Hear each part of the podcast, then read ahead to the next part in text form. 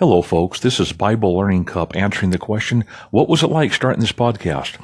That's a good question. I had trouble starting one uh, with a couple other apps. I'd never done one before. I've only got about six months on this app, so that's, I'm relatively new.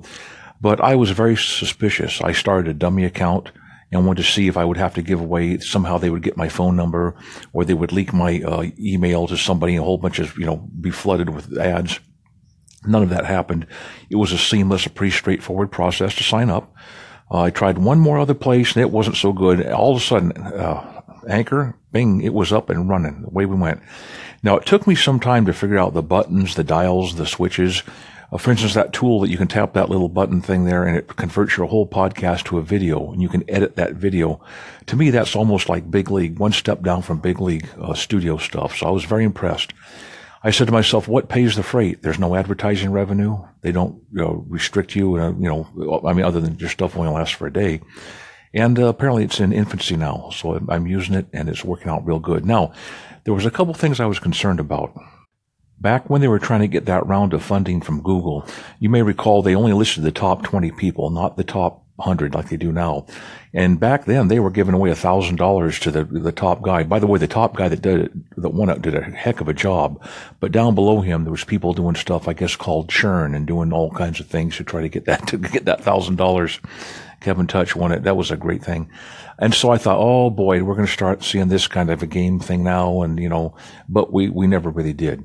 Now, does this information go to the Fusion Center? Well, undoubtedly it does, but so does everybody else's.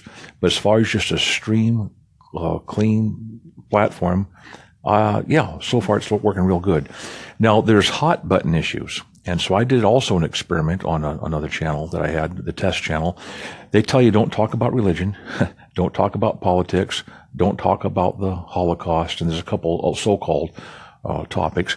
Well, I, I, on a on a test channel, I talked about those things to see if I'd be restricted or delisted or a page ranking would be hurt, and it wasn't. Now, by the way, I wasn't a flamethrower. I was just mentioning it, talking about it.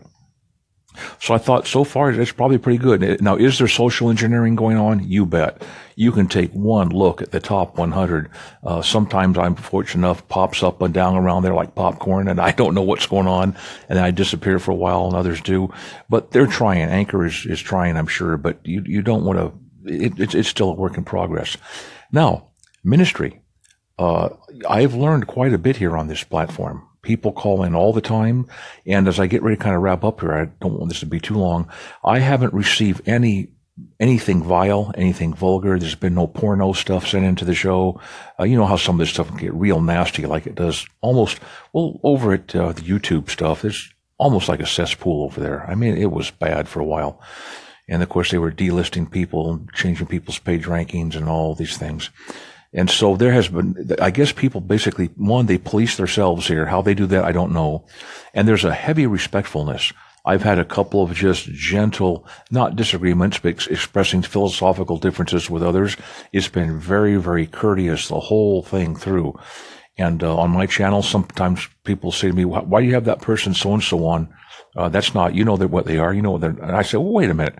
Jesus had a little talk with the disciples. He says, hey, we, we're stopping this guy right now when he was over there casting out a devil. And Jesus says, whoa, back, basically, I'm paraphrasing, back off. Hold, hang on. No man can do something right for us now and then later on say something bad. And that's a weak paraphrase. So instead of playing policeman, if people are mentioning Christ, mentioning Bible, mentioning Jesus, trying to move forward on worshiping the Lord, understanding that Christ died for us, there's a thing called heaven and hell and the born experience. If they miss a couple of those, but they're trying it from what I'm listening to, I'm going to put them on the show. And again, as I've said before, you're not going to, Bible Learning Cup isn't going to be here forever. If someone can be encouraged uh, and build their podcast, or a handful or a bunch of people can be encouraged, build their podcast, we can have a resource right here until I'm gone where the newbie can come by and get some edification. Now, as far as the time component, boy, I've never got that down. I've never spent the amount of time I've had budgeted for it. It's always taken extra time.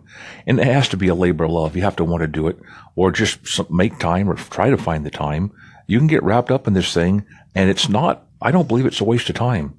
Uh, you know, it's almost like, like, like planting something. Anyway, folks, take care. Lord bless. It's called Bible Learning Cup. Thanks for stopping by. Look forward to all of you that stop by to listen or even add your content as well. Bye for now.